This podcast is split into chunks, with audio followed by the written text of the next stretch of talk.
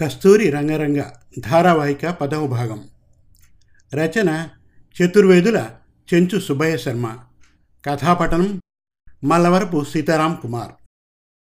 గత ఎపిసోడ్లో గోపాలయ్య గారి సోదరి దుర్గాదేవికి తన పెద్ద కొడుకు భూషణ్ కుమార్కి కస్తూరితో వివాహం జరిపించాలని కోరిక. అందుకు గోపాలయ్య అంగీకరించకపోవడంతో కక్ష పెంచుకుంటుంది. రంగా కస్తూరీలు కలిసి ఉన్న ఫోటోలు గోపాలయ్యకు పంపుతాడు భూషణ్. గోపాలయ్య మాట మీద రంగా ఊరు విడిచి వెళ్తాడు. ఇక కస్తూరి రంగరంగ ధారావాహిక పదవ భాగం వినండి. భోజనానంతరం ఆ ఇరువురు ఆ ఊరి పోలీస్ స్టేషన్కు వెళ్ళారు. కారును ఆపి ఇరువురు దిగారు. స్టేషన్ ఇన్ఛార్జ్ ఇన్స్పెక్టర్ కొత్తగా వచ్చిన దానయ్య పరుగున వచ్చి ఎస్పీ కస్తూరి రంగాకు డిఎస్పి వసంత దేశాయికి సెల్యూట్ చేశాడు. ముందు ఇన్స్పెక్టర్ దానయ్య వెనుక రంగా వసంతులు ఆఫీసులో ప్రవేశించారు. డ్యూటీలో ఉన్న పోలీస్ కానిస్టేబుల్స్ సవినయంగా సెల్యూట్ చేశారు. కస్తూరి రంగా వసంత దేశాయ్ కూర్చున్నారు. ఎదురుగా దానయ్య నిలబడి ఉన్నారు. మీ పేరు? అడిగాడు కస్తూరి రంగా. దానయ్య సార్ ఇన్స్పెక్టర్ జవాబు మీరు ఇక్కడికి కొత్తగా వచ్చారు కదూ? అవును సార్ రెండు వారాలయ్యింది. కూర్చోండి ఇక్కడ ఎంతమంది స్టాఫ్ ఉన్నారు? దానయ్య కూర్చున్నాడు. సార్ కానిస్టేబుల్స్ ముగ్గురు జూనియర్స్ ఏడుగురు మొత్తం పది మంది సార్. మీలో ఈ ఊర్లో అందరిలో ఎవరికి సీనియారిటీ? హెడ్ కానిస్టేబుల్ సీతారాంకి సార్. అతన్ని పిలవండి. ఇన్స్పెక్టర్ దానయ్య సీతారాంని పిలిచాడు. సీతారాం కస్తూరి రంగా ముందుకు వచ్చి నిలబడి సెల్యూట్ చేశాడు. మీ పేరు? సి. సీతారాం సార్. సి అంటే చింతలూరి. అది మీ ఇంటి పేరు కదూ? అవును సార్. మీ సొంత ఊరు ఏది? ఇదే సార్. ఇక్కడ ఉద్యోగరీత్యా ఎంతకాలంగా ఉంటున్నారు? ఆరు సంవత్సరాలుగా. ఆరు సంవత్సరాలుగా ఇదే స్టేషనా? ఆశ్చర్యంతో అడిగాడు వసంత్. కస్తూరి రంగా నవ్వాడు. సార్ తప్పుగా అడిగానా? అతని జవాబుకు అడగవలసిన ప్రశ్నే అడిగా వసంత్. వసంత్ కూడా నవ్వాడు. సో సీతారాం సార్ మీకు ఈ స్టేషన్కు ఈ ఊరికి సంబంధించిన అన్ని విషయాలు బాగా తెలిసి ఉండాలి. అవునా కాదా? అడిగాడు వసంత్. సీతారాం బెదిరిపోయి తల దించుకున్నాడు. దానయ్య సార్ మీరేమంటారు? ఏ విషయంలో సార్? దీనంగా అడిగాడు దానయ్య. సీతారాం గారి విషయంలో. అంటే వారికి ఈ ఊరిని గురించి మనుషుల గురించి బాగా తెలిసి ఉంటుందని నా అభిప్రాయం. మీరేమంటారు? అడిగాడు వసంత్. అవును సార్.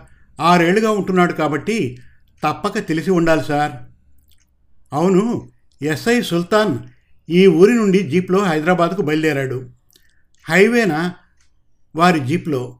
బ్రహ్మయ్య గారి ఇంట్లో సయ్యద్ గారి ఇంట్లో బాంబు పేలుడు సంభవించిన సమయం ఆల్మోస్ట్ ఒకే సమయం కదూ సీతారాం గారు? అడిగాడు రంగా. సార్ సార్ హైవేలో ఎన్ని గంటలకు జరిగిందో నాకు సరిగ్గా తెలియదు సార్. కానీ ఈ ఊర్లో బ్రహ్మయ్య సార్ సయ్యద్ సార్ ఇళ్ళలో ఒకేసారి జరిగింది సార్ భయంతో చెప్పాడు సీతారాం. ఏ టైంలో? రాత్రి పన్నెండున్నర ప్రాంతంలో సార్. అవును మీరు ఎక్కడున్నారు అప్పుడు? స్టేషన్లో డ్యూటీలో ఉన్నాను సార్. మేల్కొని ఉన్నారా? అడిగాడు వసంత్. స్టేషన్లో డ్యూటీలో ఉన్నాను సార్. మేల్కొనే ఉన్నాను సార్. బాంబు పేలుడు వినపడగానే మీరేం చేశారు? అడిగాడు కస్తూరి రంగ. సార్ నిజాన్ని చెప్పమంటారా సార్? దీనంగా అడిగాడు సీతారాం. మీకు పై అధికారులతో అబద్ధం చెప్పే అలవాటు ఉందా? వ్యంగ్యంగా అడిగాడు వసంత్. కస్తూరి రంగా నవ్వాడు. వెంటనే సీతారాం ముఖంలోకి తీక్షణంగా చూశాడు. సీతారాం భయంతో తలదించుకున్నాడు సీతారాం భయపడకుండా ఏం చేశారో యథార్థం చెప్పండి. అనునయంగా అడిగాడు ఇన్స్పెక్టర్ దానయ్య. సార్ చెప్పండి. ఆ శబ్దానికి నేను భయపడ్డాను సార్. నాతో ఉన్న one nought two Kotayya sir అని పెద్దగా అరిచాడు సార్. కొన్ని నిమిషాలు మాకు ఏమీ తోచలేదు సార్. ఇంతలో సెల్లో ఉన్న పట్టుకున్న స్మగ్లర్ యూరిన్ పాస్ చేయాలని అరిచాడు సార్. కోటయ్య గది తలుపులు తెరిచి అతన్ని బయటికి తీసుకొచ్చాడు సార్. సీతారాం చెప్పడం ఆపి తల దించుకున్నాడు. తర్వాత అడిగాడు కస్తూరి రంగ యూరిన్కి కూర్చున్న స్మగ్లర్ మాకు కనపడలేదు సార్ దీనంగా చెప్పాడు సీతారాం. అంటే అడిగాడు కస్తూరి రంగ. పారిపోయాడా? అడిగాడు వసంత్. "ఆ, అవును సార్ విచారంగా మెల్లగా చెప్పాడు సీతారాం. కస్తూరి రంగ వసంత ముఖంలోకి చూశాడు. ఆ తర్వాత ఏం చేశారు? అడిగాడు వసంత్. స్మగ్లర్ కోసం వెతికాం సార్ దీనంగా చెప్పాడు సీతారాం. ఎక్కడా? కస్తూరి రంగా ప్రశ్న. చుట్టుపక్కల సార్ సీతారాం జవాబు. ఎంతసేపు వెతికారు? వసంత్ ప్రశ్న. ఓ అరగంట సార్. ఫలితం అడిగాడు వసంత్. దొరకలేదు సార్. విచారంగా చెప్పాడు సీతారాం. మరి బాంబు పేలిన చోటికి ఎప్పుడు వెళ్ళారు? కస్తూరి రంగా ప్రశ్న. అరగంట తర్వాత సార్. మీరు అక్కడికి వెళ్ళేసరికి ఎంతమంది అక్కడికి చేరారు? వసంత్ ప్రశ్న. అసలు ముందు ఎక్కడికి వెళ్ళారు? రంగా ప్రశ్న. బ్రహ్మయ్య గారి ఇంటికి సార్. స్టేషన్కు వారి ఇల్లు దగ్గర. మరి సయ్యద్ ఇంటికి ఎప్పుడు వెళ్ళారు? కస్తూరి రంగా ప్రశ్న. ఓ గంట తర్వాత సార్. ఈ రెండు చోట్ల మీరు ఏం చేశారు? అడిగాడు వసంత్. జవాబు చెప్పలేక సీతారాం తల దించుకున్నాడు. సార్ రిమాండ్లో ఉన్న స్మగ్లర్ పారిపోయేటప్పటికీ సీతారాం గారికి భయంతో అటు ఇటు తిరిగాడే కానీ ఏమీ చేయలేదు. హైదరాబాద్ నుండి బ్రహ్మయ్య గారి అక్క దుర్గాదేవి పెద్ద కొడుకు చనిపోయిన బ్రహ్మయ్య అన్నగారైన గోపాలయ్య గారి ఆస్తి వివరాలను గురించి మాట్లాడాలని వచ్చిన భూషణ్ కుమార్ కొన ఊపిరితో ఉన్న బ్రహ్మయ్య గారిని చికిత్స కోసం విజయవాడకు తీసుకుని వెళ్ళడానికి ప్రయత్నించారు.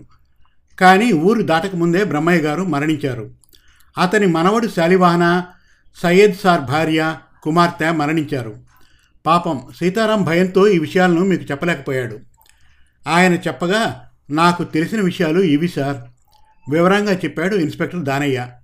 కస్తూరి రంగా కొన్ని క్షణాలు కళ్ళు మూసుకున్నాడు.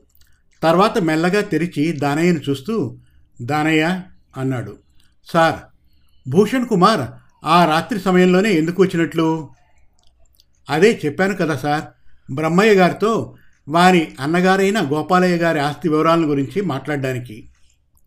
వచ్చాడు అని చెప్పావు దానయ్య. ఆ రావడం అర్ధరాత్రి సమయంలోనా రావడం? అడిగాడు కస్తూరి రంగ. నేను ఈ ప్రశ్నను సీతారాంను అడిగాను సార్. దానికి జవాబు అడిగాడు వసంత్. దానయ్య సీతారాం గారిని చెప్పమనండి అన్నాడు కస్తూరి రంగ. ఆ సీతారాం చెప్పండి. సార్ ప్రశ్నకు జవాబు చెప్పండి అన్నాడు దానయ్య. సార్ మెల్లగా పిలిచాడు సీతారాం. సీతారాం నా ప్రశ్నను విను. అర్ధరాత్రి సమయంలో భూషణ్ కుమార్ బ్రహ్మయ్య గారిని ఎందుకు కలుసుకోవడానికి వచ్చినట్లు? జవాబు భయపడకుండా చెప్పు. అనునయంగా అడిగాడు కస్తూరి రంగా. సార్ వారు హైదరాబాద్ నుండి విజయవాడకు వచ్చి అక్కడ ఏదో పని ఉంటే చూసుకొని బ్రహ్మయ్య గారితో కలిసి మాట్లాడాలని రేపలకు వచ్చారట. వారి వచ్చేదానికి ముందు అరగంట క్రితం బాంబు పేలి బ్రహ్మయ్య గారు చావు బతుకల మధ్యన ఉన్నారు. భూషణ్ కుమార్ గారు వారిని వైద్యం కోసం తన కారులో విజయవాడకు తీసుకుని వెళ్తూ ఉండగా గ్రామం దాటక మునిపే బ్రహ్మయ్య గారు మరణించారు సార్. అతి కష్టం మీద సీతారాం చెప్పాడు. ఓహో అదా విషయం. అన్నాడు రంగా సాలోచనగా. అవును సార్ ఇదే అందరూ అనుకున్న విషయం సార్ చెప్పాడు దానయ్య. సీతారాం తల ఆడించాడు. వసంత్ సీతారాం చెప్పింది విన్నావుగా? "ఆ, విన్నాను సార్. సరే Danayya Sitaram sir thank you. ఆ సయ్యద్ సారు ఎక్కడ ఉంటారు? వారి ఇంటి ఆవరణలో ఓ పూరింట్లో ఉంటారు సార్ దానయ్య జవాబు. ఓకే రేపు కలుద్దాం. ఇక మేం బయలుదేరుతాం. Vijayawada night halt. Bye. Kasturi Ranga Vasanth కారులో కూర్చున్నారు. దానయ్య సీతారాములు స్టైల్గా సెల్యూట్ చేశారు. కస్తూరి రంగా వసంతులు విజయవాడ చేరారు. హోటల్లో బస. యథాప్రకారం నాలుగున్నరకు లేచాడు రంగా. కౌసల్య సుప్రజారామ పూర్వ సంధ్యా ప్రవర్తతే. ఉత్తిష్ట నరసార్థుల కర్తవ్యం దైవమహనికం. గొంతు విప్పి పాడాడు కస్తూరి రంగ. అతని గొంతు విని వసంత్ మేల్కొన్నాడు. కస్తూరి రంగ ముఖంలోకి చూశాడు. అరచేతుల్ని తొలుత చూసి కళ్ళకు అద్దుకొని మంచం దిగాడు కస్తూరి రంగ. బాస్ గుడ్ మార్నింగ్ ఒళ్ళు విరుస్తూ చెప్పాడు Vasanth. Yes yes good morning Vasanth. Boss time ఎంత? నాలుగు నలభై ఐదు. టెన్ మినిట్స్లో జాగింగ్కి బయలుదేరాలి.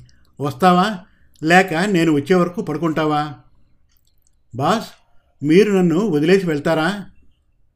నాతో ఎవరు వచ్చినా రాకపోయినా నాకు భయం లేదు వసంత్. నా దినచర్య నా ఇష్ట ప్రకారమే జరుగుతుంది. Boss now we're a team కదా? కాదని నేను అనలేదే. చిరునవ్వుతో చెప్పాడు Kasturiranga ten minutes boss. Rest రూమ్కి వెళ్ళి బయలుదేరుదాం. ఇకపై మన ఇన్వెస్టిగేషన్లో మన ఇరువురం కలిసి ఉన్న సమయంలో నేను మిమ్మల్ని ఫాలో కావడం నా విధి.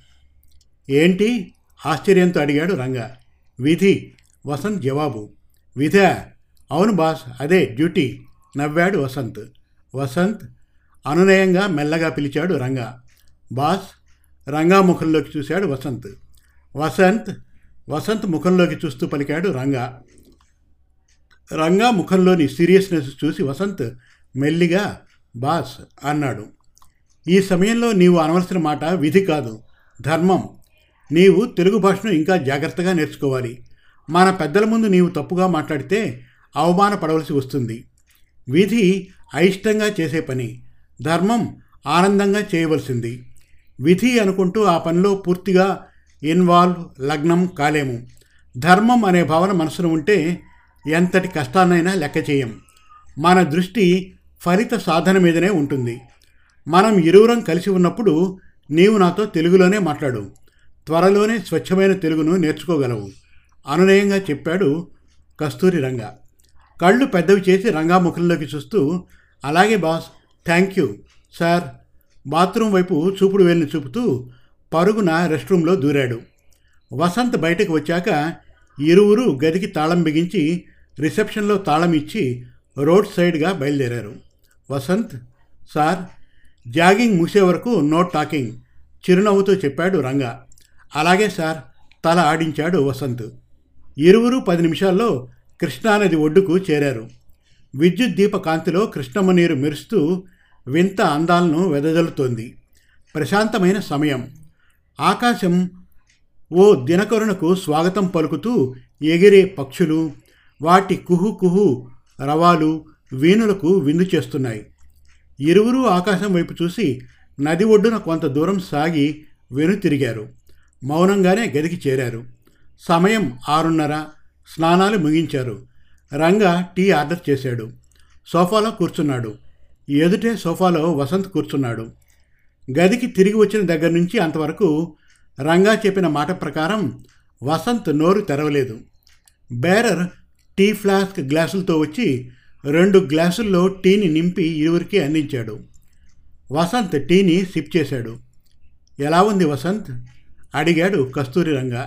అమ్మయ్య నవ్వాడు వసంత్. ఏమిటి రంగా ప్రశ్న? మీరు నోరు విప్పారుగా? అంటే ఇక నేను మాట్లాడవచ్చునన్నమాట. సంతోషంగా నవ్వాడు వసంత్. కస్తూరి రంగా కూడా వసంత్ నవ్వులో పాలు పంచుకున్నాడు. వారి నవ్వుల్ని చూసి బేరర్ కూడా నవ్వుతూ వారి ముఖాల్లోకి చూశాడు. సార్ ఓ మాట చెప్పనా? మెల్లగా అన్నాడు బేరర్. చెప్పండి. రంగా జవాబు.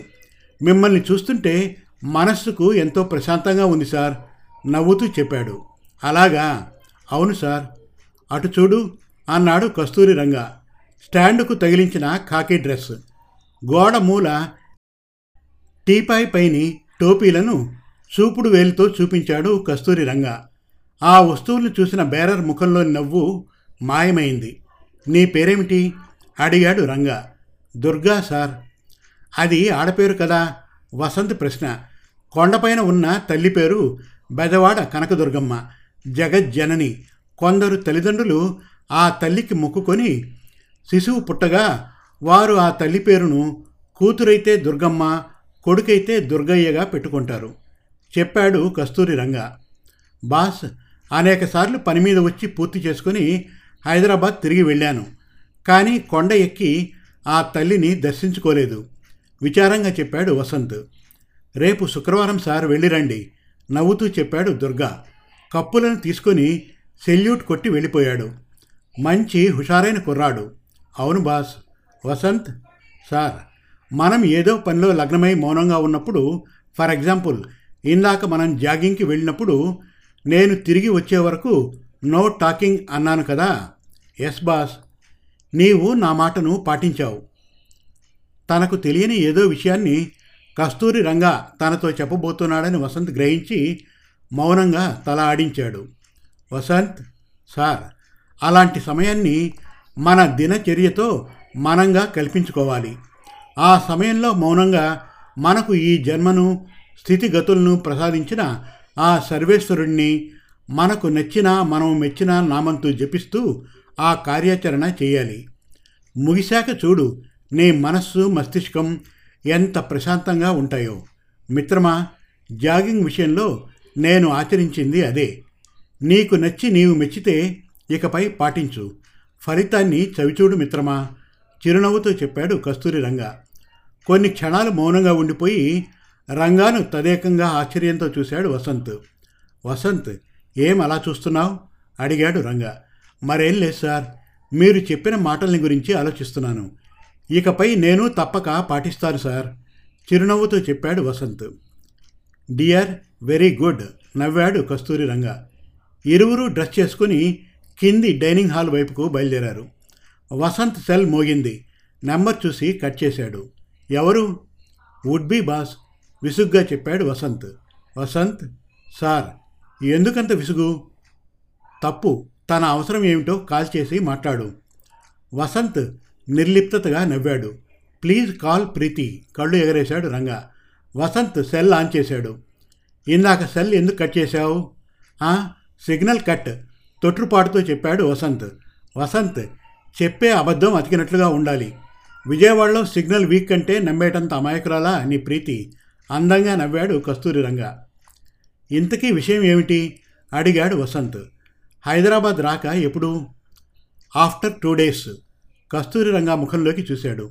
అవునన్నట్టు రంగా తలాడించాడు. తప్పకుండా వస్తారుగా? "ఆ, వస్తాను. వసంత్ జవాబు. సరే జాగ్రత్త.